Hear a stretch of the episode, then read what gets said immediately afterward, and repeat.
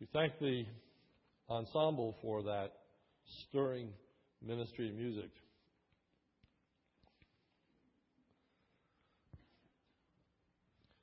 It would be impossible for me to overestimate the importance of the event that we are celebrating today the resurrection of the Lord Jesus Christ.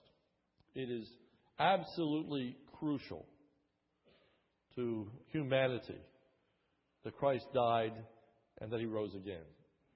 It is the core doctrine of the Christian church. It is the very foundation upon which we build our entire faith. We have empty crosses scattered throughout our church as symbols of Christ's death and then ultimately his resurrection. It is such an important event that worship changed from the Sabbath when in the Old Testament Israel worshiped on the Sabbath day, which would be our Saturday. And worship has changed today to a Sunday because we celebrate the day in which the Lord Jesus Christ rose from the dead. And all worship has changed as a result. As we think about the central message of the Word of God, we can sum it up as the gospel, the good news of the Lord Jesus Christ. And certainly the core doctrine that is central to the gospel, again, is the resurrection of the Lord Jesus Christ. Because 1 Corinthians 15 states, if Christ did not rise, we are yet in our sins. If Christ did not rise, we would have no hope of eternal life. If Christ had not risen, there would be no way for us to expiate our sin. If Christ did not rise, Paul said, we are of all men most miserable. But we have the good news. We're able to celebrate. We're able to say with joy, Christ indeed has risen from the dead. And I would like you to turn with me, if you would, in your Bibles to 1 Corinthians chapter 15 as I focus this morning on the gospel of the Lord Jesus Christ. The gospel of the Lord Jesus Christ.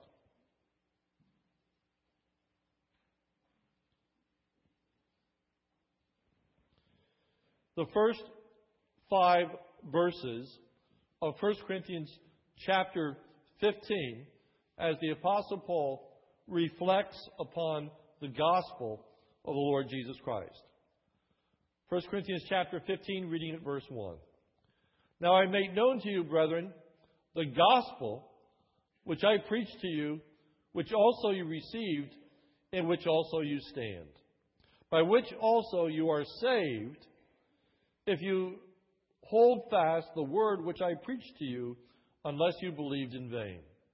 For I delivered to you as of first importance what I also received that Christ died for our sins according to the Scriptures, and that he was buried, and that he raised, was raised on the third day according to the Scriptures, and that he appeared to Cephas, then to the twelve.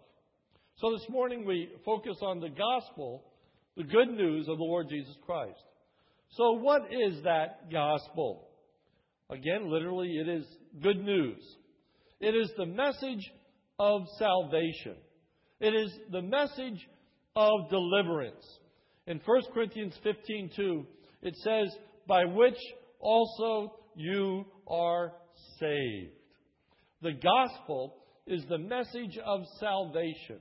It's the message of how people can be saved. But one must ask, but saved from what? What is it that we are saved from when we talk about the good news of the Lord Jesus Christ? Well, the answer to that is that we are saved from sin. Saved from sin.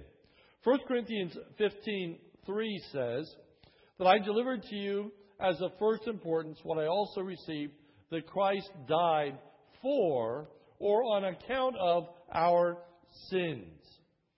Sin is the failure to do good. And it is also the wrongdoing. It is the, the moral inadequacy that we all encounter. And the scripture teaches, and it's not hard to see in our own lives, that all have sinned and come short of the glory of God. We all have done things that are wrong. We have all done things that are unacceptable in God's sight. And the Bible teaches us that the wages of sin is death. Is death. So Jesus died on account of our sins. He bore the penalty of our of our death. So when we talk about being saved from sin, we consider it in three different aspects. There are three elements that we are saved as we think about salvation this morning. First, we are saved from the penalty of sin. Saved from the penalty of sin. Sin has its penalty. Sin has its wages. Romans 6:23. It has its consequences. And that consequence is death. And death is both physical and spiritual. Death in the scripture is not an end or a succession of life. Death is separation. Separation. And so when we talk about spiritual death, we're talking about spiritual separation from God, in which we are unable to be in the presence of God. Physical death is the separation of body and soul. We die physically at the time in which our body and soul are no longer united. When we think about life, when we think about who we are as human beings, that emotion, that will, that ability to think, that ability to communicate is all encompassed in what the scripture refers to as a soul. As a soul. And when you die, there is a separation of body and soul. The body is placed in the ground. The body goes to dust. But the soul, the soul continues on in a conscious state, either in the presence of God or separated from God, either enjoying the blessings that are to be had with Him or encountering the great loss that's associated from not being in His presence. So Jesus died in order to save us, deliver us from death, both spiritual death, being separated from the Father, and physical death of body and soul. And I will talk more about that in a few moments. Secondly, we're saved from the power of sin. Sin, by its very nature, is addictive. And there are some sins that we know that are extremely addictive, that they are hard to rid ourselves of. But sin in general, we have an inability to totally conquer. Oh, we may be able to resist sin and temptation for a while, or we may be able to get rid of certain sins and certain wrongdoing, but we cannot be sinless. We are under the power of sin. The scripture refers to us as being enslaved to sin. And we find ourselves making resolutions, decisions, saying that we're going to turn over a new leaf. We're going to act differently. We're going to be different kinds of people. We're no longer going to lose our temper. We're no, go, no longer going to exhibit behaviors that are inappropriate. But we find an inability to do so. The scripture says, Can the leopard change his spots? And the answer is no. So Jesus died to save us from that enslaving power of sin. And then, thirdly, Jesus died to save us from the very presence of sin. The very presence of sin. So that we would be free from the sin that surrounds us. Sin is everywhere. Evil abounds. I don't need to prove that this morning. All you need to do is open the newspaper, uh, turn on the TV, uh, glance at a computer screen, and you know the evils that abound in this world. We all suffer from them. It's a t- place of danger. It's a place of corruption. It's a place of immorality. But Jesus Christ died to save us from the very presence of sin so that we can be with Him in a place where there is no more sin, there is no more evil, there is no more corruption, there is no more death, there is no more dying, there is eternal bliss. Jesus Christ died to save us from the penalty of sin, from the power of sin, and from the very presence of sin. The basis of the gospel, the basis of that good news, that we are delivered from the power of sin, from the penalty of sin, and the presence of sin, focuses upon the death and resurrection of the Lord Jesus Christ. We are saved through him. For we find in 1 Corinthians chapter uh, 15, starting at verse 2, by which also you are saved, if you hold fast the word which I preached to you, unless you believe in vain. For I delivered to you as of first importance what also I received, that Christ died for our sins according to the Scripture. Christ died for our sins. As I said, the wages of sin is death. Christ experienced our death. He took upon himself our death. The scripture says the iniquity of us all was laid upon him. Jesus Christ was sinless. Jesus Christ had committed no sin.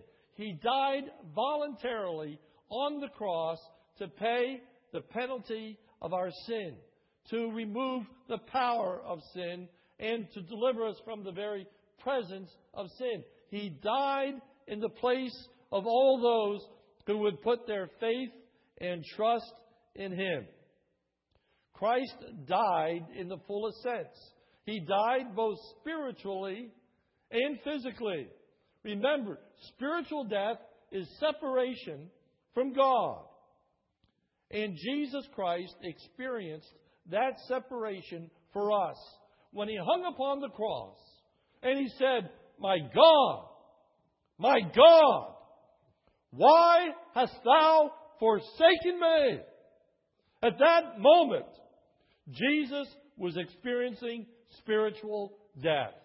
At that moment, he was experiencing spiritual separation from God so that we would never have to say, My God, my God, why hast thou forsaken me? But we can talk about our God who is a friend which sticketh closer than a brother. We can talk about having an eternal relationship to God. Jesus Christ bore our spiritual death. He also bore our physical death. And that's why in our text it says in verse uh, 4 that he was buried.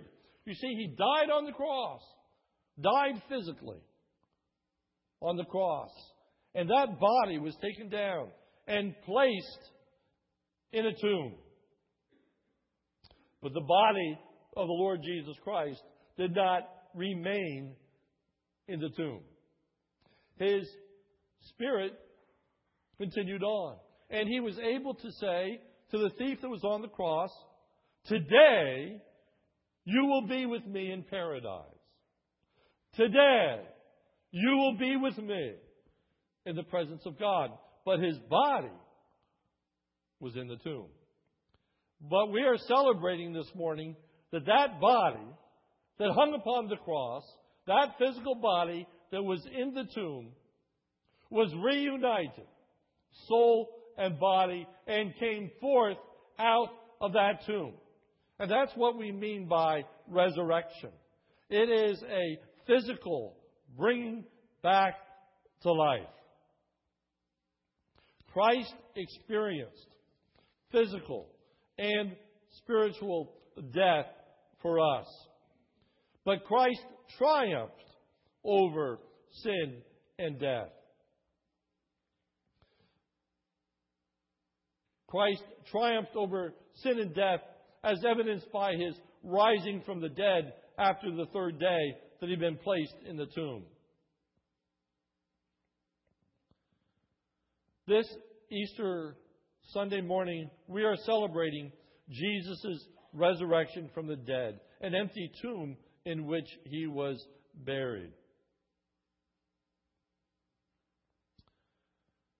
No one, no thing could keep Jesus in the tomb. What is remarkable about the resurrection of the Lord Jesus Christ is that he did not need anyone to raise him from the dead. Jesus said, I am the resurrection and the life. He said, I lay down my life that I may take it again. We have instances recorded in the scripture where people have been raised from the dead. But no one ever before or ever again has the power to raise themselves, has the power to assume life by oneself. It is because Jesus is both the giver and sustainer of life. He is the creator of life. John 1 1. In the beginning was the Word, and the Word was God, and the Word was God, and the Word was with God. And all things were made by Him. And without Him was not anything made that was made. In Him was life. In the book of John. And so Jesus rose from the dead, conquering spiritual death as he ascended into the very presence of God, conquering physical death as his body came forth from the tomb.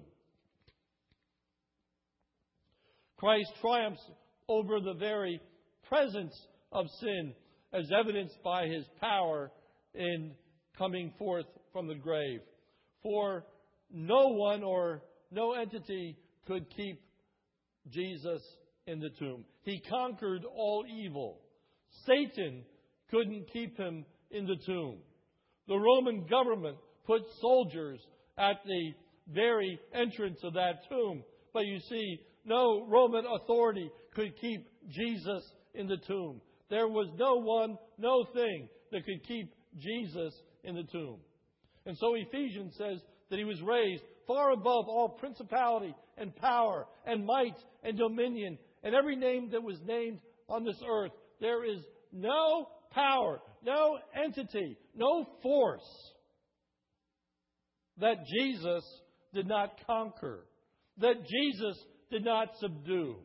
And so he secured for us that eternal promise that we're going to be spared from the very presence of sin, for no one can overcome him, no one can overpower him.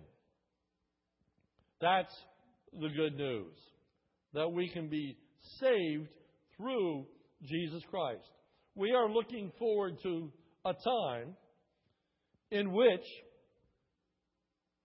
we die physically, and remember, death is separation of body and soul.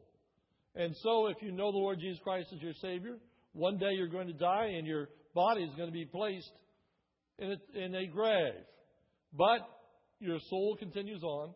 That emotion, that will, that intellect continues on. That consciousness continues on. And you are then in the very presence of God. To be absent from the body is to be present with the Lord.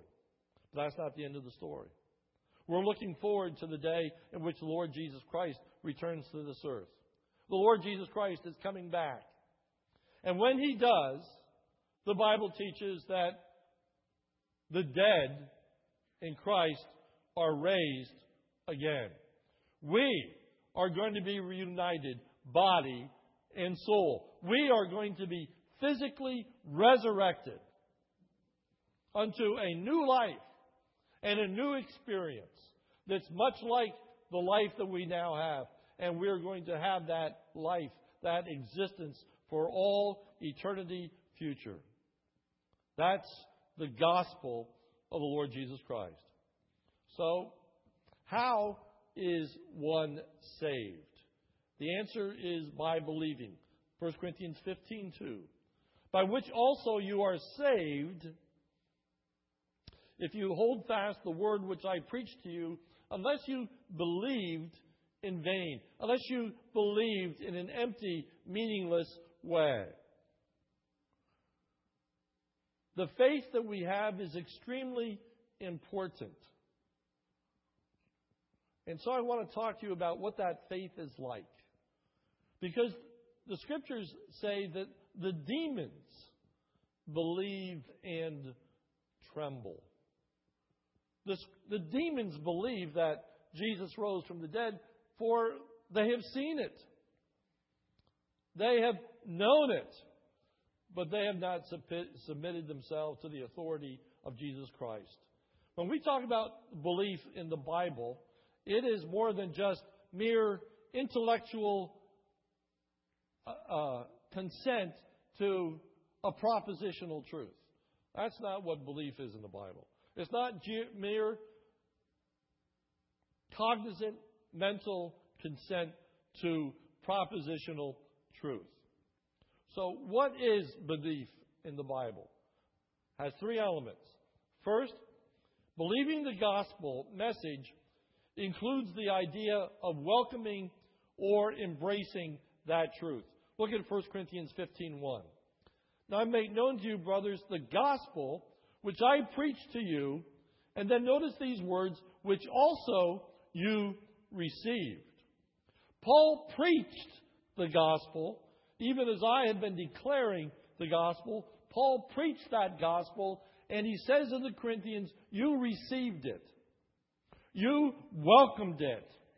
You embraced it. You took it for yourself. John 1:12 says, "But as many as receive him, to them gave he the power to become the children of God, who are born not of flesh, nor of the will of man, but of God." So the gospel has to be embraced. It has to be received. It has to be welcomed. It has to be appreciated. It is the inner man's response when they hear the gospel that they say, That's what I want. That's what I've been looking for. That's what I desire today. That's what I want. I want to be saved from the power, excuse me, I want to be saved from the penalty of sin. I don't want to experience spiritual separation from God. I don't want Him to abandon me. I don't want Him to cast me out. I want to be in His presence. I want to experience physical life. I want to know what that is, is all about. I want to be saved from the penalty of sin. I want to be delivered from sin's power. I'm tired of this miserable life that I'm living. I am ashamed that I have disgraced the God who has created me. I am sorry for the harm and the hurt that I've created to my families and friends. I'm ashamed of my behaviors. I want to be delivered. I want a new kind of existence here and now. I want to be a changed person. I am that leopard that cannot change its spots. Oh God, I want to be delivered from my sin. And thirdly, it's that desire to embrace the environs in which I am going to be free from the very presence of sin. That we are tired of this wicked world in which we live. That it vexes our soul. that we are undone. We are weary of it. We don't want to live in the danger and the misery of a sin ridden world. We want to know the bliss of being in a situation in which now I'm going to be finally free from sin. You see, that's not, that's not the way the wicked talk. That's not the way that everyone thinks. I can remember in many situations in the workplace being around people that glibly talk about hell and about how they are looking forward to the greatest party that they've ever had. As though hell is going to be a celebration of wickedness and it's going to be just a continual orgy and drinking and carousing and all of the sinful manifestation that people want. Well, some people want to be delivered from that. Some people want to be out of that environment. And then there's those people that say, Oh God, I want to be saved. I want to be delivered from the very presence of sin. So the first step of belief is wanting the deliverance that the gospel offers. Wanting to be freed from sin. Its penalty, its power, its presence. Secondly, believing the gospel message includes the idea of trusting in Jesus for that deliverance from sin. Trusting in Jesus. The biblical belief or faith is synonymous with trust. So let me give you a simple illustration of the difference between the worldly understanding of belief and the biblical understanding of belief. Let's imagine for a moment that uh, you are gathered in a huge crowd at Niagara Falls. My family, uh, my wife and I were able to be there just a, a few years ago. We enjoyed it. What a magnificent view. But just think, if you would, of being at Niagara Falls and there is a tightrope walker. A tightrope is strung all the way across from one side of the falls to the other. And there is a tightrope walker up there, and, and he is going to make his way across the tightrope from one side of the falls to the other. But not only is he going to walk across, but he's going to do it pushing a wheelbarrow. So can you envision this? Can you, can you picture this? Here is this tightrope walker slowly, steadily making his way across this tightrope, pushing a wheelbarrow. And so the crowd looks as he sways and they gasp, oh, as he almost falls, but he makes it and, and he progresses and he gets to the other side and the crowd erupts. Yay! He did it! Yay! And they are cheering him on. They're commending him. They're patting him on the back. And he descends into the crowd as people praise him and rejoice in this great, magnificent feat. And he walks up to a person and says, Do you believe I could do it again? Sure. I just saw you do it. I believe you could do that. I believe you could do it again. Then sit in the wheelbarrow.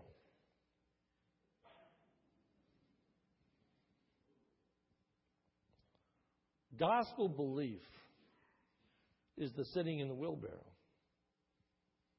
Gospel belief is living life without a safety net. It's trusting in Jesus and Jesus alone. Not Jesus plus something. Not Jesus' death and my good works. Not Jesus' death and some other God. And not Jesus' death and the way in which I am going to conform my life. It is trust in Jesus alone. It's abandoning all other gods. It's abandoning all other hopes. It's putting yourself solely in the care of Jesus Christ. That now you are walking with Him.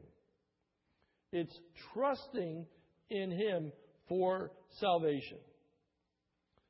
So then, thirdly, believing the gospel includes the idea of genuine or lasting persuasion regarding the truth of the gospel. Notice 1 Corinthians 15:2. By which also you are saved if you hold fast the word which I preached to you. Experiencing and anticipating the salvation of God. So that this idea of holding fast is the idea of continuing on in your belief and expectation.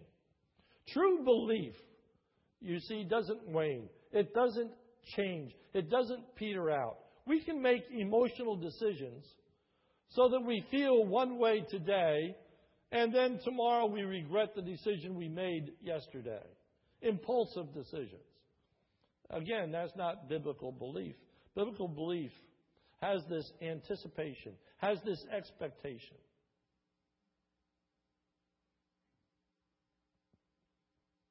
Has the idea of waiting, waiting, anticipating. It carries with it a present and future salvation. It is understanding this deliverance in a very practical, real way today and also tomorrow. So, for example, experiencing salvation from spiritual death. If you know the Lord Jesus Christ as your Savior, your attitude has changed. And your relationship with God has changed. We talk about having a personal relationship with God. There is that sense of being accepted by God. Knowing that our sins are forgiven, that sense of peace that comes over us in knowing that now we have a relationship to God. He is my God, I am His people. He is my, He is my Lord, He is my Savior. He is the good shepherd, I am the sheep. I have a relationship to God, and we anticipate even a closer and deeper and greater relationship in the future. It's experiencing and anticipating deliverance from the power of sin. If you have accepted Jesus Christ as your Savior, you've experienced to some degree His deliverance from the power of sin. Your life has been changing. 1 Corinthians 5:17 states, "If any man be in Christ, he is a new creation. Old things are passing away and all things are becoming new." Your life is changing if you knew know the Lord Jesus Christ as your savior. You can look back and you can see how certain practices have gone by the wayside, how new attitudes have been replaced, how you are becoming a, a better person. But we will never be sinless in this life, but we will in the life to come if we know the Lord Jesus Christ is our Savior. It's anticipating and longing for that day in which I am going to be finally and totally free from sin's power over me. Paul said, his testimony was in the book of Romans, those things that I do are the things that I don't want to do. And the things I want to do are those things I don't want to do. If you know the Lord Jesus Christ is your, is your Savior, you can identify with that. You know how there are times that you don't want to do certain things, and yet you find yourself doing them. And there are certain things that you want to do, and yet you find yourself not doing. But one day, all of that tension is going to be relieved. That's the salvation that we anticipate. Right now, we're experiencing, if you know the Lord Jesus Christ as your Savior, a change of environment. That uh, being around Christians is different from being around the people of the world. The conversation is different. I don't expect to hear the Lord's name taken in vain when I gather with a group of Christians. I don't expect certain behaviors to take place. I expect that when I gather with Christians that my belongings are going to be safe and I don't have to lock them up. I believe that when I gather with God's people that there is going to be a sense of being welcomed. I expect a different environment. But one day, one day, you see, the environment is totally different. For there's no more sin at all, even with Christians. And right now, though I expect it to be different, sometimes we're disappointed. But yet we know the distinction. We know the difference of being with the people of true believers and how they conduct themselves. But we anticipate and we look forward to and we long for the day in which we are going to be together sinlessly, where there are no more thieves and, and murderers and all of that which takes place. That is the gospel. That is what we look forward to. That is what we put our faith in.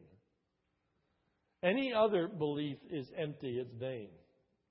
Faith, for faith alone, is meaningless.